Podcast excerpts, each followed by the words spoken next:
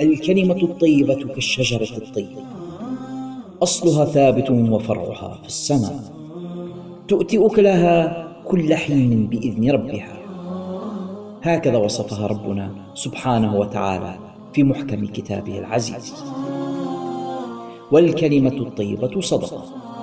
هكذا وصفها رسولنا الكريم صلى الله عليه وسلم في حديثه الشريف. فلنتفيأ ظلال تلك الشجرة. ولنجني من ثمارها اليانعة علما نافعا وأمرا بالمعروف ونهيا عن المنكر وإصلاحا بين الناس. في بودكاست الكلمة الطيبة مع فضيلة الشيخ عادل عبود يأتيكم من خارج الصندوق للإنتاج الإعلامي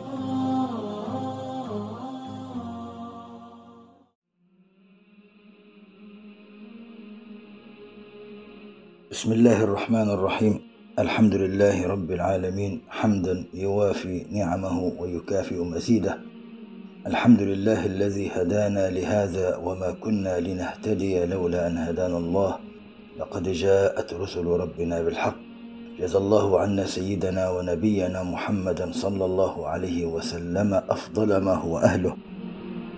الحمد لله الذي بنعمته تتم الصالحات. الحمد لله الذي بلغنا هذه الأيام المباركات أيام عشر ذي الحجة وما فيها من النفحات والبركات والخيرات والمسرات. اللهم لك الحمد كما تحب وترضى حمدا كثيرا طيبا مباركا فيه. لك الحمد حتى ترضى ولك الحمد إذا رضيت ولك الحمد بعد الرضا. والصلاة والسلام على أشرف الأنبياء والمرسلين سيدنا وحبيبنا وشفيعنا محمد وعلى آله وصحبه أجمعين وعلى جميع إخوانه الأنبياء والمرسلين وعلى آل كل وصحب والملائكة والأئمة وأشياخنا ووالدينا وأهالينا وأحبابنا وجيرتنا والمسلمين. اللهم افتح علينا حكمتك وانشر علينا رحمتك وأعنا على تقواك وما فيه رضاك يا ذا الجلال والإكرام. اللهم علمنا ما ينفعنا وانفعنا بما علمتنا واجعل ما تعلمنا إياه حجة لنا لا علينا. ارزقنا العمل بما تعلمنا والإخلاص في العمل والصدق مع العافية التامة الدائمة لنا ولاهالينا وبلادنا والمسلمين. إخوتي المستمعون السلام عليكم ورحمة الله تعالى وبركاته.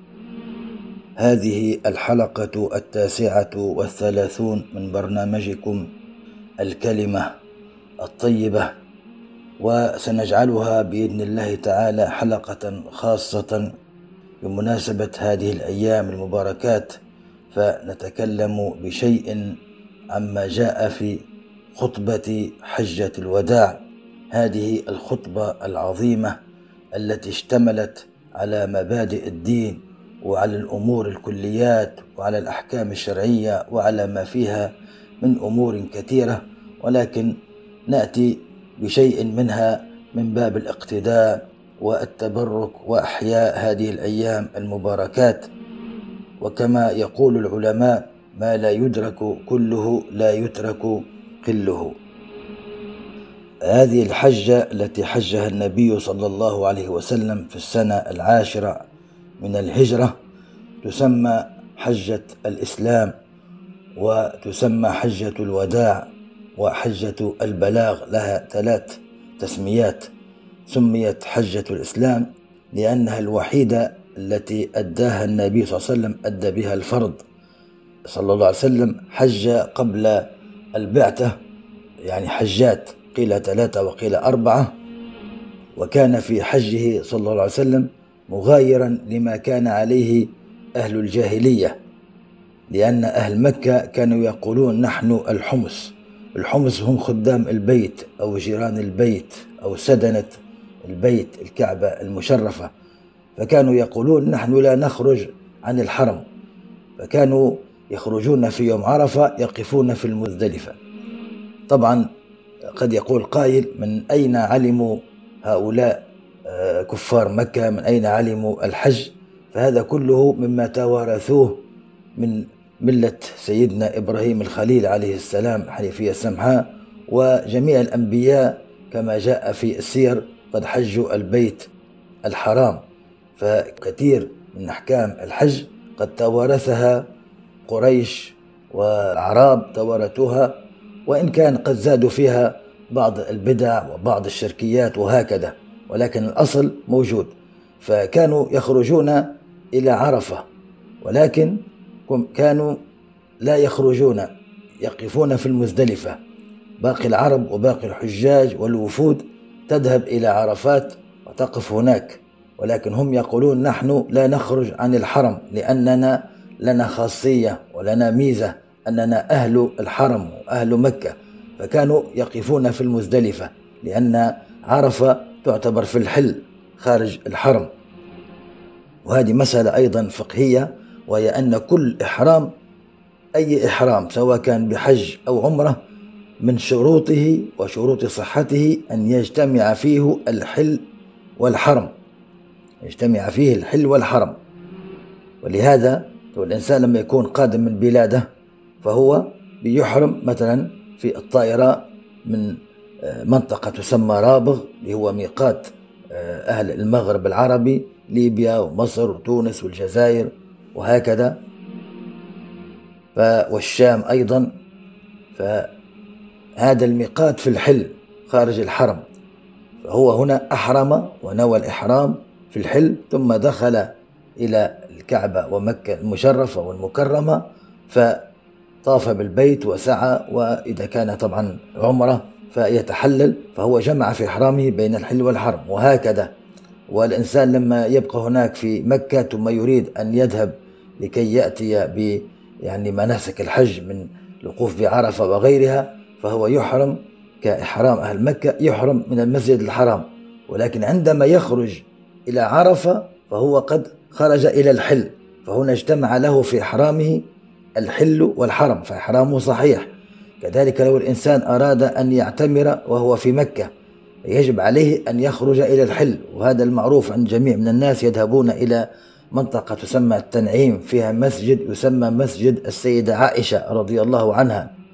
هذا المسجد في الحل أقرب منطقة يعني خارج الحرم الحل وهو التنعيم. فهناك يحرمون بالعمرة ثم يدخلون إلى الكعبة فهم قد جمعوا في إحرامهم بين الحل والحرم في إحرامهم صحيح. لو الإنسان أراد أن يعتمر ولم يذهب إلى التنعيم ولم يخرج خارج الحرم إلى مناطق أخرى مثل جعرانة أو هكذا فإحرامه باطل ولم ينعقد وليس له عمرة ولا غيره.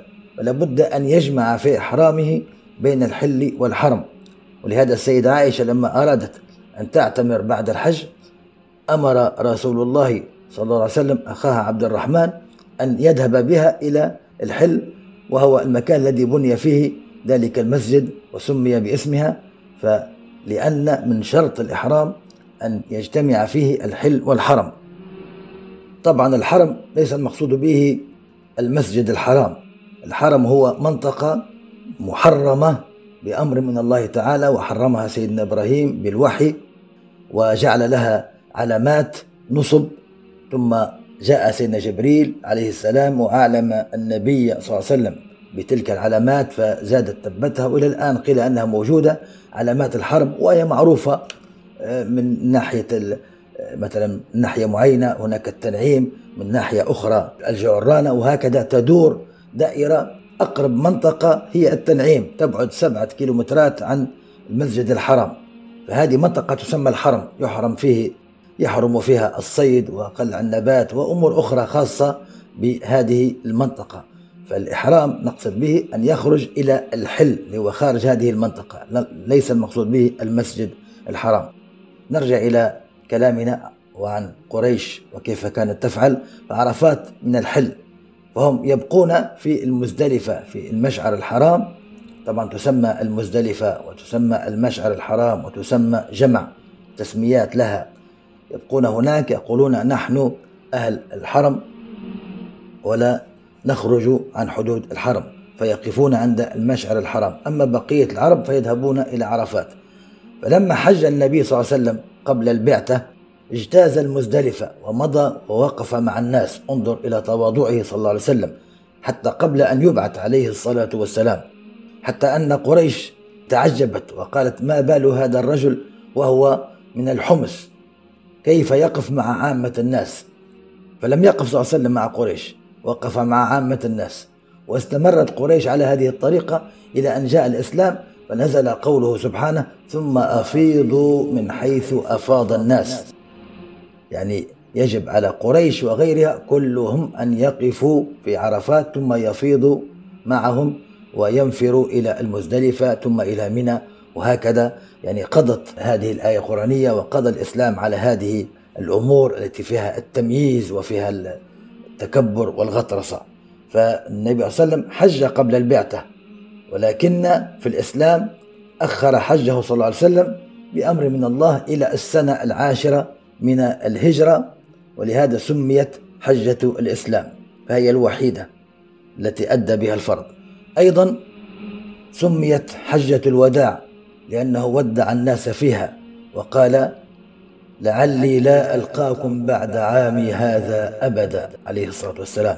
وهذه أيضا من معجزاته ومن إعلام الله له بالغيبيات أنه علم أن هذا آخر عام وأنه لن يعود إلى الحج مرة أخرى وأنه سينتقل إلى الرفيق الأعلى. كذلك سميت هذه الحجة حجة البلاغ لأنه صلى الله عليه وسلم بلغ الناس في خطبه التي كانت في الحج. خطب مجموعة خطب قيل ثلاث وقيل أربع. خطب في الأيام الأولى وخطب في عرفة وخطب يوم النحر وقيل خطب أيضا في أيام التشريق. بعض العبارات يكررها للتأكيد عليها سنتعرض لها بإذن الله كتحريم القتل تحريم الدماء وتحريم الأموال وتحريم الأعراض. كررها في جميع الخطب.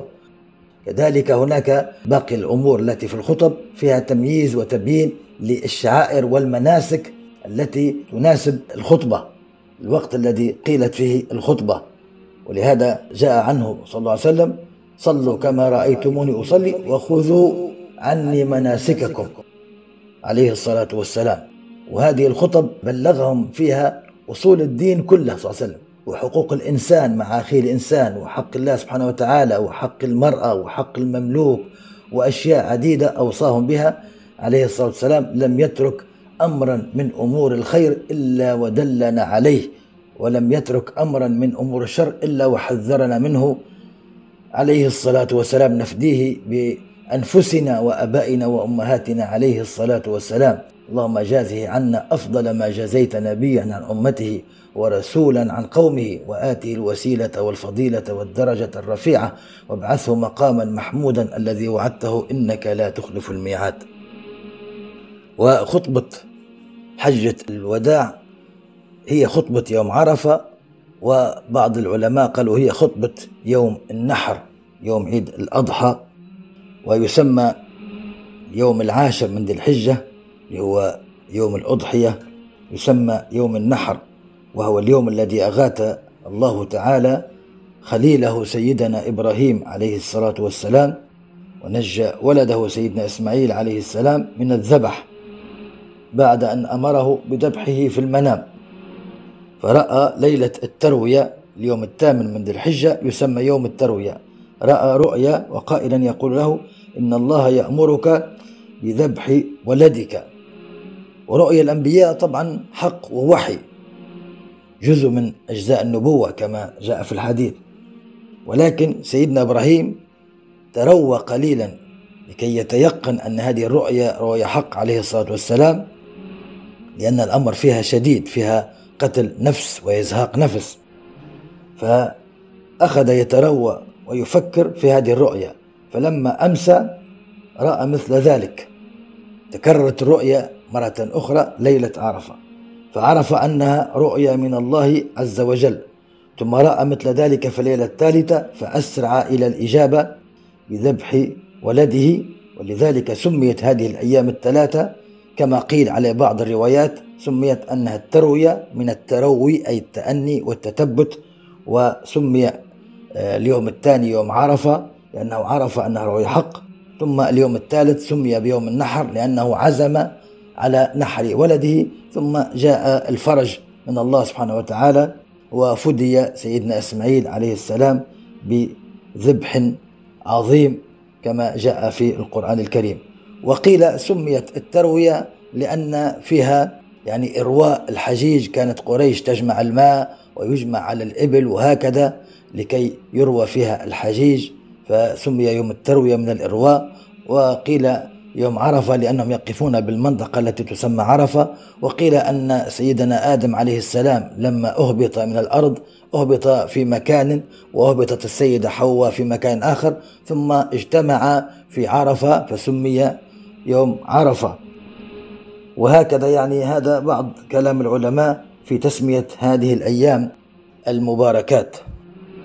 فنأتي بإذن الله تعالى بنص حجة الوداع أو بعض منها وخطبتها كما رواها الإمام مسلم في صحيحه بسنده عن سيدنا جابر بن عبد الله رضي الله عنه قال مكث رسول الله صلى الله عليه وسلم بالمدينة المنورة تسع سنين لم يحج ثم أذن في الناس في العاشرة أن رسول الله صلى الله عليه وسلم حاج.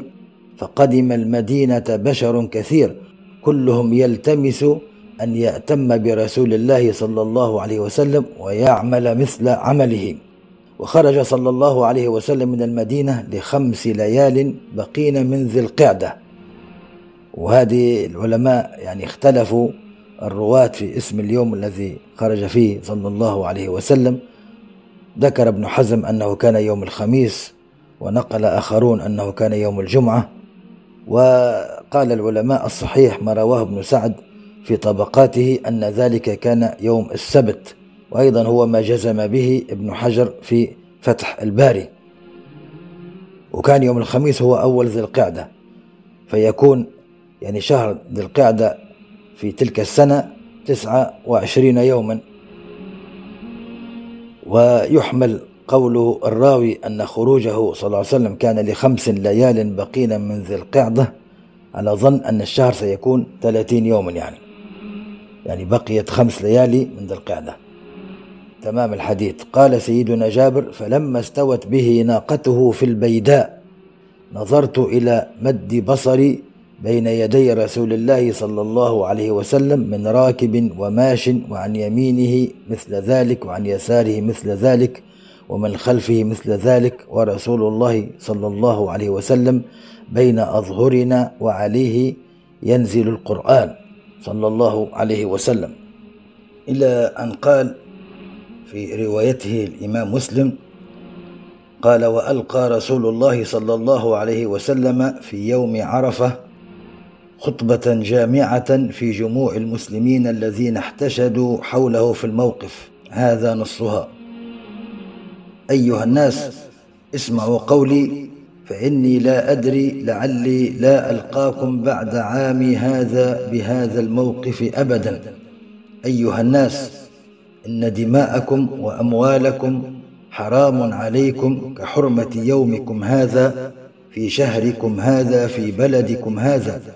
ألا وإن كل شيء من أمر الجاهلية تحت قدمي موضوع ودماء الجاهلية موضوعة. وإن أول دم أضع من دمائنا دم ابن ربيعة بن الحارث وربا الجاهلية موضوع وأول ربا أضع ربا العباس بن عبد المطلب فإنه موضوع كله.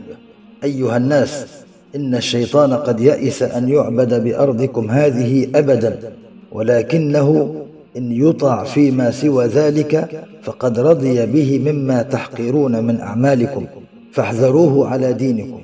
أيها الناس إن النسيء زيادة في الكفر يضل به الذين كفروا يحلونه عاما ويحرمونه عاما ليواطئوا عدة ما حرم الله فيحلوا ما حرم الله ويحرموا ما أحل الله وإن الزمان قد استدار كهيئته يوم خلق الله السماوات والأرض السنة اثنا عشر شهرا منها أربعة حرم. ثلاثة متوليات ذو القعدة وذو الحجة والمحرم ورجب مضر الذي بين جمادى وشعبان. اتقوا الله في النساء فإنكم إنما أخذتموهن بأمان الله واستحللتم فروجهن بكلمة الله. إن لكم عليهن حقا ولهن عليكم حقا. لكم عليهن ألا يطئن فرشكم أحدا تكرهونه فإن فعلن ذلك فاضربوهن ضربا غير مبرح ولهن عليكم رزقهن وكسوتهن بالمعروف. فاعقلوا أيها الناس قولي فإني قد بلغت وقد تركت فيكم ما لن تضلوا بعده إن اعتصمتم به كتاب الله وسنة رسوله. يا أيها الناس اسمعوا وأطيعوا وإن أمر عليكم عبد حبشي مجدع. ما أقام فيكم كتاب الله تعالى. أرقاءكم أرقاءكم أطعموهم مما تأكلون واكسوهم مما تلبسون وإن جاءوا بذنب لا تريدون أن تغفروه فبيعوا عباد الله ولا تعذبوهم. أيها الناس اسمعوا قولي واعقلوه. تعلمن أن كل مسلم أخ للمسلم وأن المسلمين إخوة. فلا يحل لامرئ من أخيه إلا ما أعطاه عن طيب نفس منه. فلا تظلمن أنفسكم. اللهم هل بلغت وستلقون ربكم فلا ترجعوا بعدي ضلالا يضرب بعضكم رقاب بعض. ألا ليبلغ الشاهد الغائب فلعل بعض من يبلغه أن يكون أوعله من بعض من سمعه. وأنتم تسألون عني فما أنتم قائلون؟ قالوا نشهد أنك قد بلغت وأديت ونصحت. فقال بإصبعه السبابة يرفعها إلى السماء وينكتها إلى الناس. اللهم اشهد ثلاث مرات. صلى الله عليه وسلم. وفي بعض الروايات أيضا أنه قال فيها صلى الله عليه وسلم من أسلم من أهل الكتابين فله أجره مرتين وله مثل الذي لنا وعليه مثل الذي علينا. ومن أسلم من المشركين فله أجره وله مثل الذي لنا وعليه مثل الذي علينا. صلى الله عليه وسلم. انظر يعني كيف يؤلف وكيف يثني على أهل الكتاب إذا أسلموا وكيف يرغبهم في الإسلام. يقول لهم أجرهم مرتين أجر اتباع سيدنا عيسى عليه السلام أو سيدنا موسى عليه السلام وأجر اتباع النبي صلى الله عليه وسلم. هذا كله من الترغيب ومن التبشير ومن الدعوة الحسنة إلى الله عليه الصلاة والسلام. ففي هذه الخطبة العظيمة ومثلها خطبة يوم النحر فيها أمور كثيرة متشابهة وكررت من باب التأكيد ومن باب ألا ينسوها المسلمون وأن يبلغوها إلى من جاء بعدهم. وهكذا حتى وصلت إلينا ورسول الله يخاطبنا بقوله ألا هل بلغت؟ اللهم أشهدك يا الله أنه قد بلغ الرسالة وأدى الأمانة ونصح الأمة وجاهد في الله حق الجهاد. صلى الله عليه وسلم تسليما كثيرا إلى يوم الدين.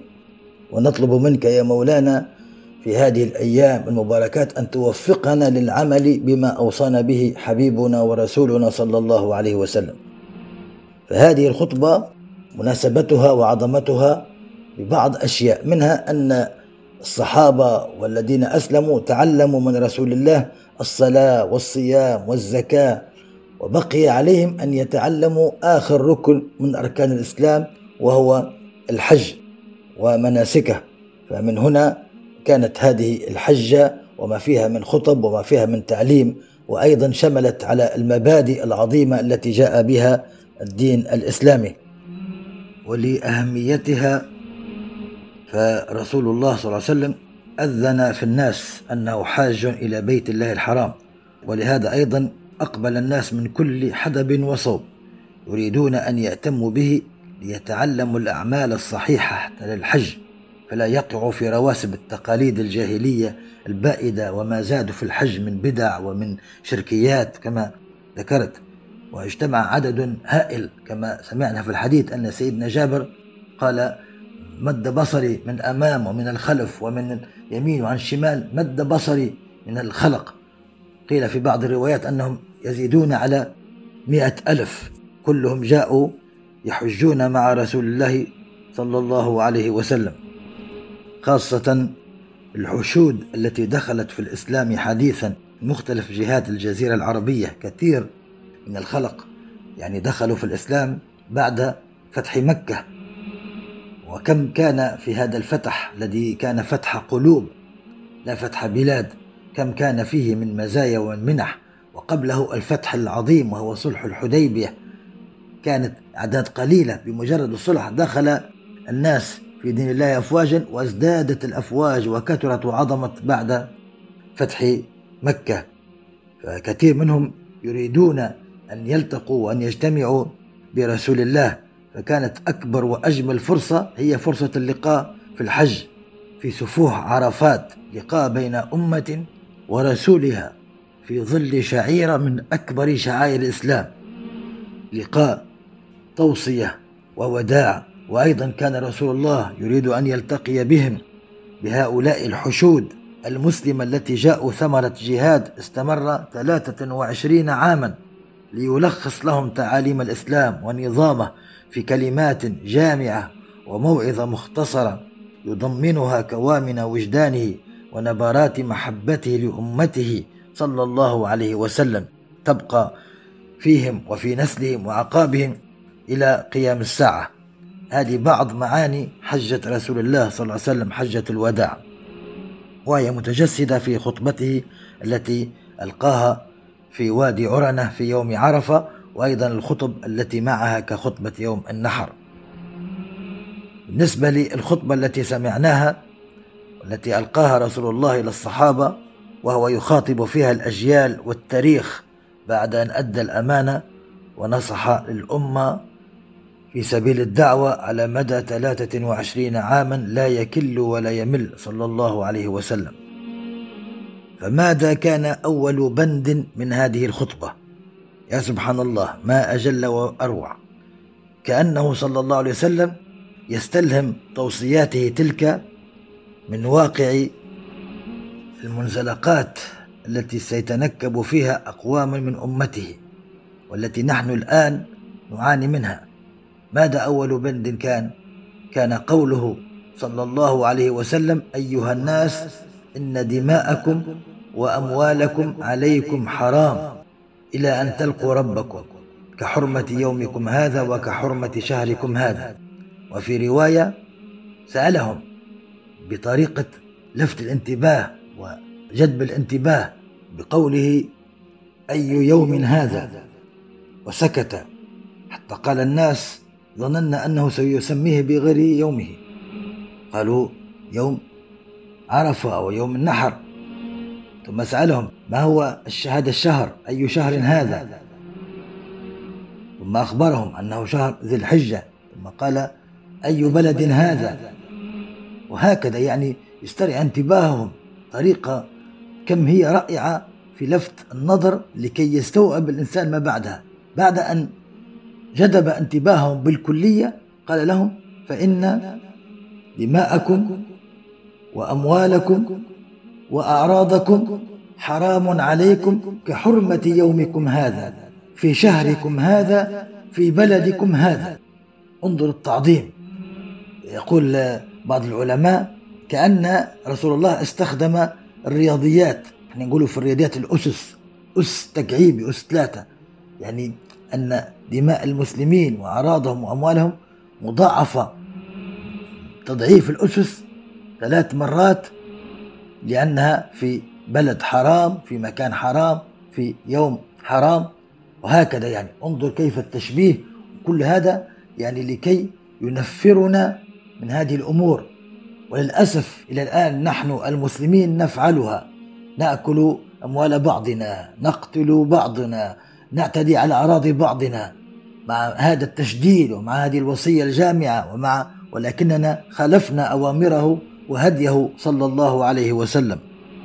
والأسف الأكبر أن تجد بعض الناس ممن يدعي التمسك بالإسلام والتمسك بالسنة والتمسك بالآداب الإسلامية وتجده يفعل هذا يعتدي على الحرمات على الدماء والأعراض وباسم الإسلام والعياذ بالله. انظر كيف يتلاعب بنا الشيطان.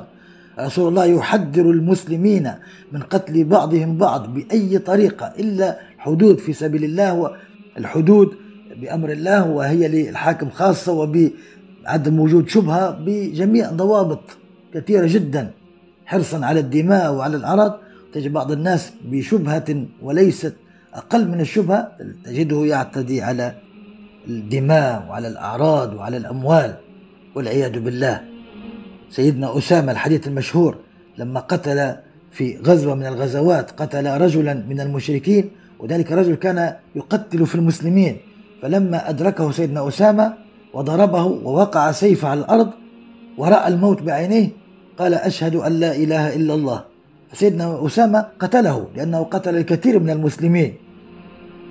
ومع هذا كله ومع هذه القرائن المجتمعة أن هذا الرجل كافر وأنه قالها فقط خوفا من الموت لم يرضى رسول الله صلى الله عليه وسلم بقتله. قال له أقتلته يا أسامة بعد أن قالها؟ قال يا رسول الله. لقد قالها ليحرز دمه. قالها تقية. قال رسول الله صلى الله عليه وسلم أشققت على قلبه؟ هل علمت أنه قالها صادقا أم هو تقية؟ أشققت على قلبه وأعرض عنه ويقول له كيف لك بلا إله إلا الله يوم القيامة؟ كيف لك بلا إله إلا الله يوم القيامة؟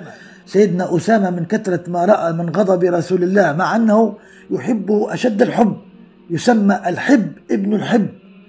ومع هذا لما رأى من شدة غضبه صلى الله عليه وسلم قال وددت أني لم أسلم إلا يومئذ وأن يكون قد غفر لي ذلك الذنب. تجد الآن بعض الناس شخص يقول لا إله إلا الله ويصلي ويعتدون عليه يقتلوه أو هكذا بحجة أنه كافر ومشرك ومرتد هكذا بأوهام في عقولهم. انظر رسول الله كيف يوصينا بهذا الأمر وتركنا وصيته خلف أظهرنا. كيف نحن لما نلقاه؟ كيف نرد عليه؟ صلى الله عليه وسلم يقول ألم أوصيكم؟ ألم أحذركم؟ ألم أنهكم؟ صلى الله عليه وسلم. فعقلا عقلا هذا الكلام لو وصل لبعض الناس هؤلاء لن يقتنعوا به ولكن أقوله أنا ويقوله العلماء والدين هو تنبيها لمن لم تصل إليه شبههم وتصل إليه بدعتهم وحتى كي نربي أبناءنا ونحتاط لهم لكي لا يتبعوا هذا السيل الجارف وهذه الفتن التي هي كظلم الليل والعياذ بالله. ثم أن رسول الله صلى الله عليه وسلم ألغى كل ما كان من أمر الجاهلية. قال وإن كل شيء من أمر الجاهلية تحت قدمي موضوع ودماء الجاهلية موضوعة. قال العلماء هذا هو البند الثاني وهو لم يكن مجرد توصية ولكنه قبل ذلك قرار أعلن عنه للملأ كله لأولئك الذين كانوا من حوله والأمم التي ستأتي من بعده. صيغة القرار ألا إن كل شيء من أمر الجاهلية تحت قدمي موضوع. عاش لي أي اعتبار؟ دماء الجاهلية موضوعة وربا الجاهلية موضوع. ما المعنى الذي يتضمنه هذا القرار؟ أن كل ما كانت الجاهلية تفخر وتتمسك به من تقاليد العصبية والقبلية وفوارق اللغة والأنساب والعرق واستعباد الإنسان لأخاه الإنسان بالظلم وبالمرابات كل ذلك قد بطل أمره ومات اعتباره فهو اليوم جيفة منتنة غيبتها شريعة الله في باطن الأرض. وهكذا.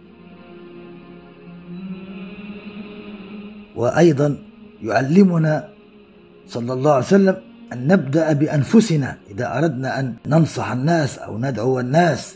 ولهذا فهو قال أول ربا أضع ربا العباس بن عبد المطلب فإنه موضوع كله. صلى الله عليه وسلم. كذلك البند الثالث هو قوله صلى الله عليه وسلم أيها الناس إن الشيطان قد يئس من أن يعبد بأرضكم هذه أبدا ولكنه إن يطع فيما سوى ذلك فقد رضي به مما تحقرون من أعمالكم. وهذه أيضا كلمة يجب نقف عندها. فالشرك هذه الأمة معصومة منه الحمد لله أن الشيطان قد يئس أن يعبد بأرضكم هذه أبدا. إني لا أخشى أن تشركوا بعدي هكذا يقول في عيدنا ولكن أخشى عليكم من الدنيا أن تنافسوها كما تنافسوها أي الأمم الماضية. فتهلككم كما أهلكتهم. وأيضا يحذرنا من الشيطان. قال ولكن رضي في رواية رضي بالتحريش فيما بينكم. وهذا ما نشاهده بعض الناس الآن من يتكلم عن الموضوع أن الأمة أشركت وغيرها. ها هو رسول الله صلى الله عليه وسلم يقول إني لا أخشى أن تشركوا بعدي. ويقول إن الشيطان قد يئس أن يعبد. في أرضكم هذه ولكن في التحريش فيما بينكم وفي المحقرات.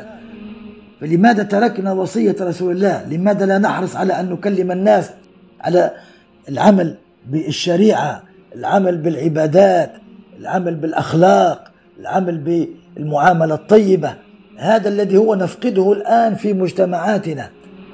لا يوجد مسلم يسجد لصنم أو يعبد وطنا أو يسجد لقبر أو غيره لا يوجد. لماذا نترك الأمور التي نص عليها رسول الله ونتكلم عن أمور أخرى قد ضمن رسول الله أنها لا توجد؟ وهل دخلنا في قلوب الناس كما ذكرت لكي نحكم عليهم؟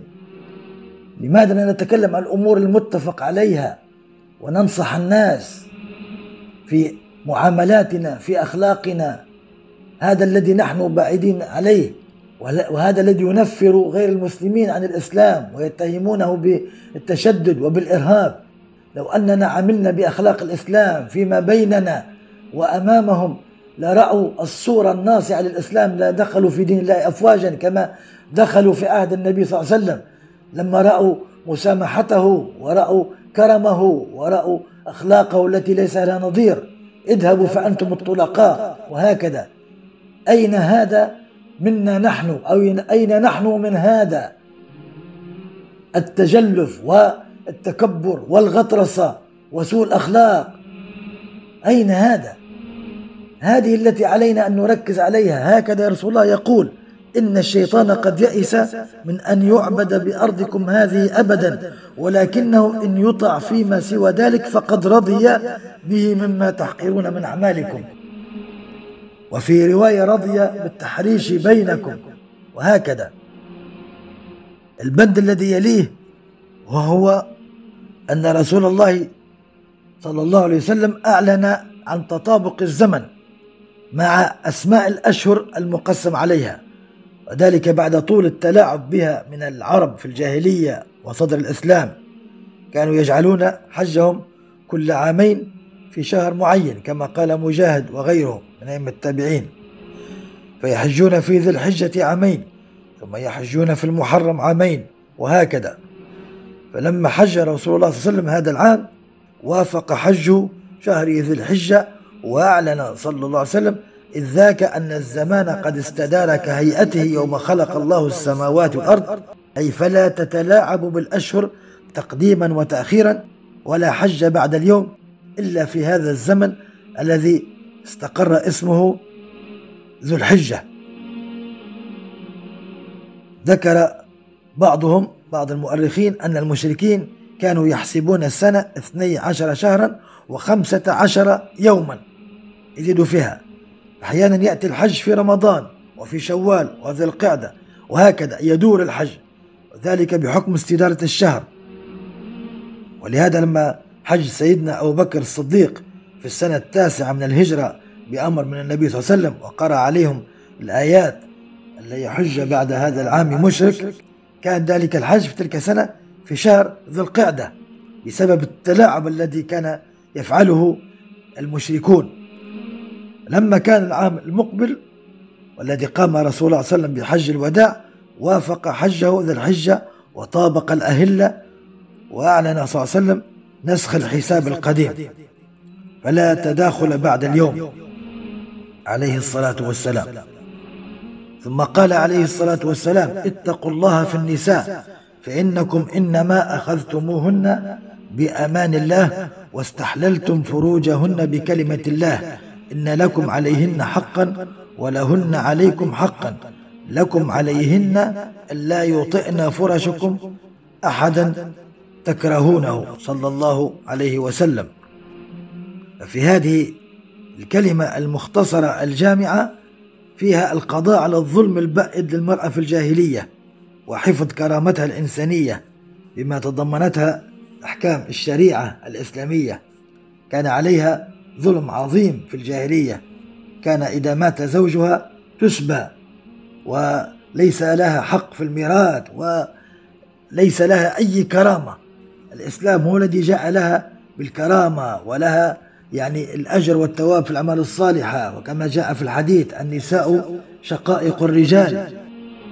هذه الوصية جديرة بالتأكيد عليها لأن بعض المسلمين الذين كانوا قريبي عهد بتقاليدهم الجاهلية وكما ذكرت قريبي عهد بالإسلام فكانت عندهم التقاليد إهمال شأن المرأة وعدم الاعتراف بأي حق لها. فمن هنا جاءت هذه الوصية والتأكيد عليها لكي يتعلم المسلمون ألا يؤذي الرجل المرأة في غير حق وهكذا. فمن واجبات الرجل على المرأة النفقة الرزق الطعام والشراب والكسوة المعروف وهي تجب عليها طاعة زوجها. ولعلنا ذكرنا يعني ما يجب على الزوج تجاه الزوجة وما يجب على الزوجة تجاه زوجها. في دروس ماضية ولكن يلخصها هذه العبارات الموجزة الجامعة كما قال صلى الله عليه وسلم وأوتيت جوامع الكلم كذلك من المبادئ التي نصت عليها هذه الخطبة العظيمة قوله صلى الله عليه وسلم فاعقلوا أيها الناس قولي فإني قد بلغت وقد تركتم فيكم ما لم تضلوا بعده إن اعتصمتم به كتاب الله وسنة رسوله صلى الله عليه وسلم. ففي هذا البند وضع النبي صلى الله عليه وسلم الناس جميع المشكلات التي قد تعترض حياتهم أمام مصدرين لا ثالث لهما وهما كتاب الله وسنة رسوله. وطبعا يفهم من هذا أيضا ما استنبطه العلماء المجتهدون من الكتاب والسنة لأن بعض الناس قد لا يفهم هذا الكلام فهو ليس من أهل الاختصاص فيأتي إلى القرآن أو إلى السنة ويأخذ منه ما شاء ويترك ما شاء وهو لا يعلم كيفية الأخذ وكيفية استنباط أو جمع الأحاديث الواردة في موضوع واحد. فالمقصود الكتاب والسنة أيضا هو فهم الكتاب والسنة. وكيف يكون فهم الكتاب والسنة؟ عن طريق اللغة العربية وعن طريق معانيها وعن طريق الأئمة الذين كرسوا حياتهم وأصبحوا أهل اختصاص في جمع الأدلة وفي فهمها والاستنباط منها وهكذا. وإلا فإن الإنسان سيضل. كما هناك طائفة تقول نأخذ بالقرآن ويغنينا وتركوا السنة والعياذ بالله. وبعض الناس يقولون نأخذ بالسنة ونترك كلام الأئمة. وهم يعتقدون أن الأئمة كأنهم يأتون بكلامهم من عند أنفسهم. حاشاهم. وهذا في أيضا رد على كلام النبي صلى الله عليه وسلم الذي قال إن الله لا يجمع أمتي على ضلالة والأمة أجمعت على علوم هؤلاء الأئمة وعلى علو قدرهم وعلى علو كعبهم وعلى فهمهم وأجمعت على اجتهاداتهم وأنها لم تخالف كتابا ولا سنة. وقال تعالى فاسألوا أهل الذكر إن كنتم لا تعلمون وكل واحد له اختصاصه. أنت إذا أردت أن تعالج عينك لا تذهب لطبيب الأسنان فضلا عن غيره شخص يبيع مواد غذائية مثلا. فكيف تأتي في أمور الدين وهكذا بدون أي تخصص ولا جهد ولا معاناة ولا علم؟ مجرد كلمات قلائل قرأتها ثم تفتي وتنكر على الأئمة المجتهدين. فمعنى الكلام يجب أن نفهم معنى الحديث كتاب الله وسنة رسوله بإجماع الأمة. اجتهاد الصحابة والتابعين ومن بعدهم من الأئمة المجتهدين الذين ارتضتهم الأمة في فهمهم للكتاب والسنة. فاتباع كلامهم هو اتباع للكتاب والسنة.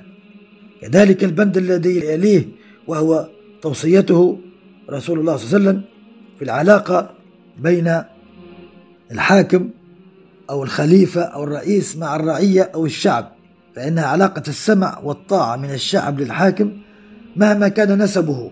وشأنه ومظهره ما دام يحكم بكتاب الله وسنة رسوله.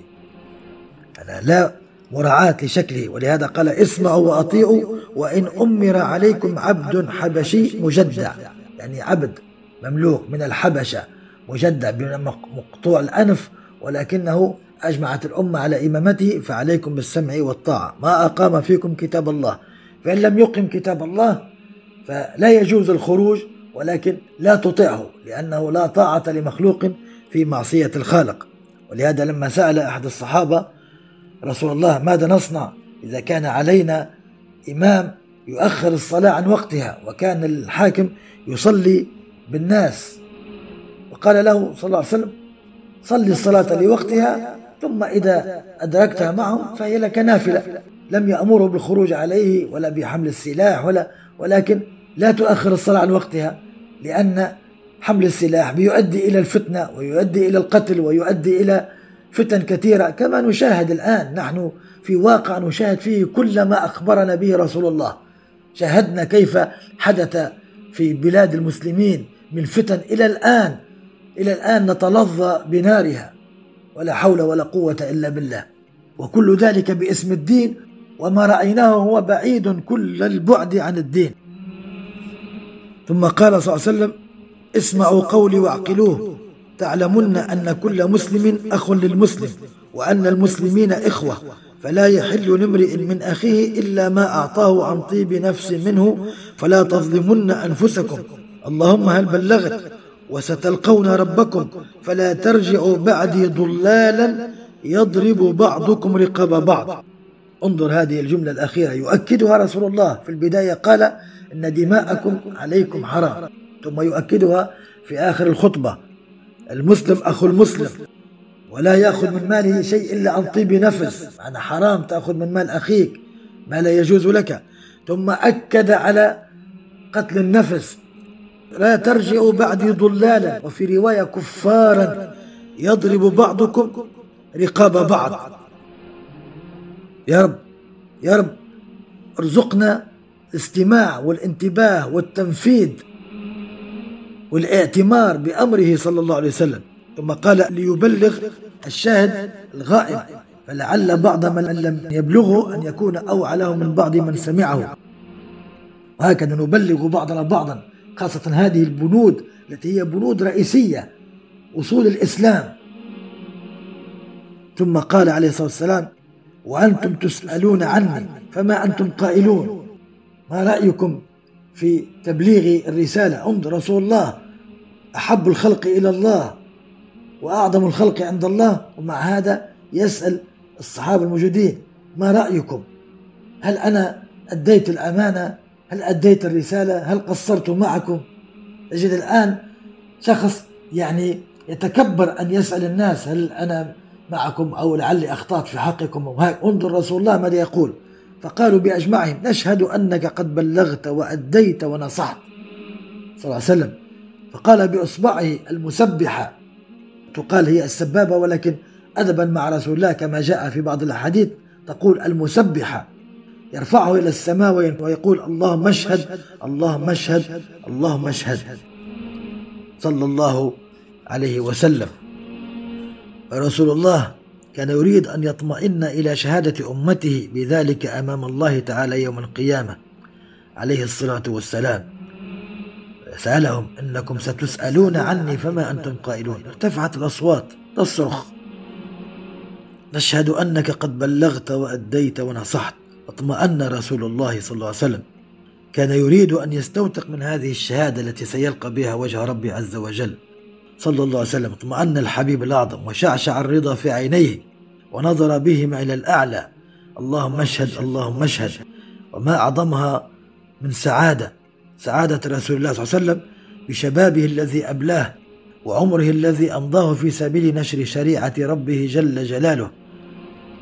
ولما ينظر فيرى حصيلة الجهد التي قدم والعمر الذي بذل أصواتا ترتفع وتعج بتوحيد الله. وجباها تسجد لدين الله وقلوبا خفاقة تجيش بحب الله. ألا ما أسعد؟ حبيب الله إذ ذاك بذكرى ما لاقيه من ظمأ الهواجر وشتات السفر في القفار وعذاب السخرية والإيذاء. في سبيل هذا الإيمان الذي شاده فوق أرض الله فلتكتحل به عيناك يا سيدي سعادة وسرورا. وليبارك لك ربك في وجيب قلبك. اليوم حمدا ونشوة وحبورا. ولا والله ما كان ذلك شهادة تلك الآلاف المحتشدة من حولك فحسب. يا سيدي يا رسول الله ولكنها شهادة المسلمين في كل جيل وعصر إلى أن يرث الله الأرض ومن عليها تعلن بلسان حالها ومقالها. نشهد يا رسول الله أنك قد بلغت وأديت ونصحت. فجزاك الله عنا خير ما جوزي نبي عن أمته. صلى الله عليه وسلم ولكن تبقى مسؤولية الدعوة انتقلت من بعدك إلى أعناقنا وما أبعدنا اليوم عن القيام بحقها وما أشد خيبتنا بلقائك يا سيدي غدا ونسأل المولى المغفرة والتوفيق. وصلى الله على سيدنا محمد وعلى آله وصحبه وسلم تسليما والحمد لله رب العالمين وكل عام وأنتم بخير. والسلام عليكم ورحمة الله تعالى وبركاته. إذا كانت هذه الحلقة قد نالت رضاكم واستحسانكم فلا تبخلوا علينا رجاء بترك علامة الخمس نجمات في التطبيق الذي تستمعون إليها من خلاله. وإذا كنتم تستمعون إليها من خلال يوتيوب فلا تنسوا النقر على زر الإعجاب وتشاركها مع أصدقائكم ومعارفكم على وسائل التواصل الاجتماعي كي تعم فائدتها وتصل أكبر عدد من المستمعين. لا تنسونا رجاء من صالح دعائكم. بارك الله فيكم. جميع حقوق هذا العمل محفوظة لخارج الصندوق للإنتاج الإعلامي.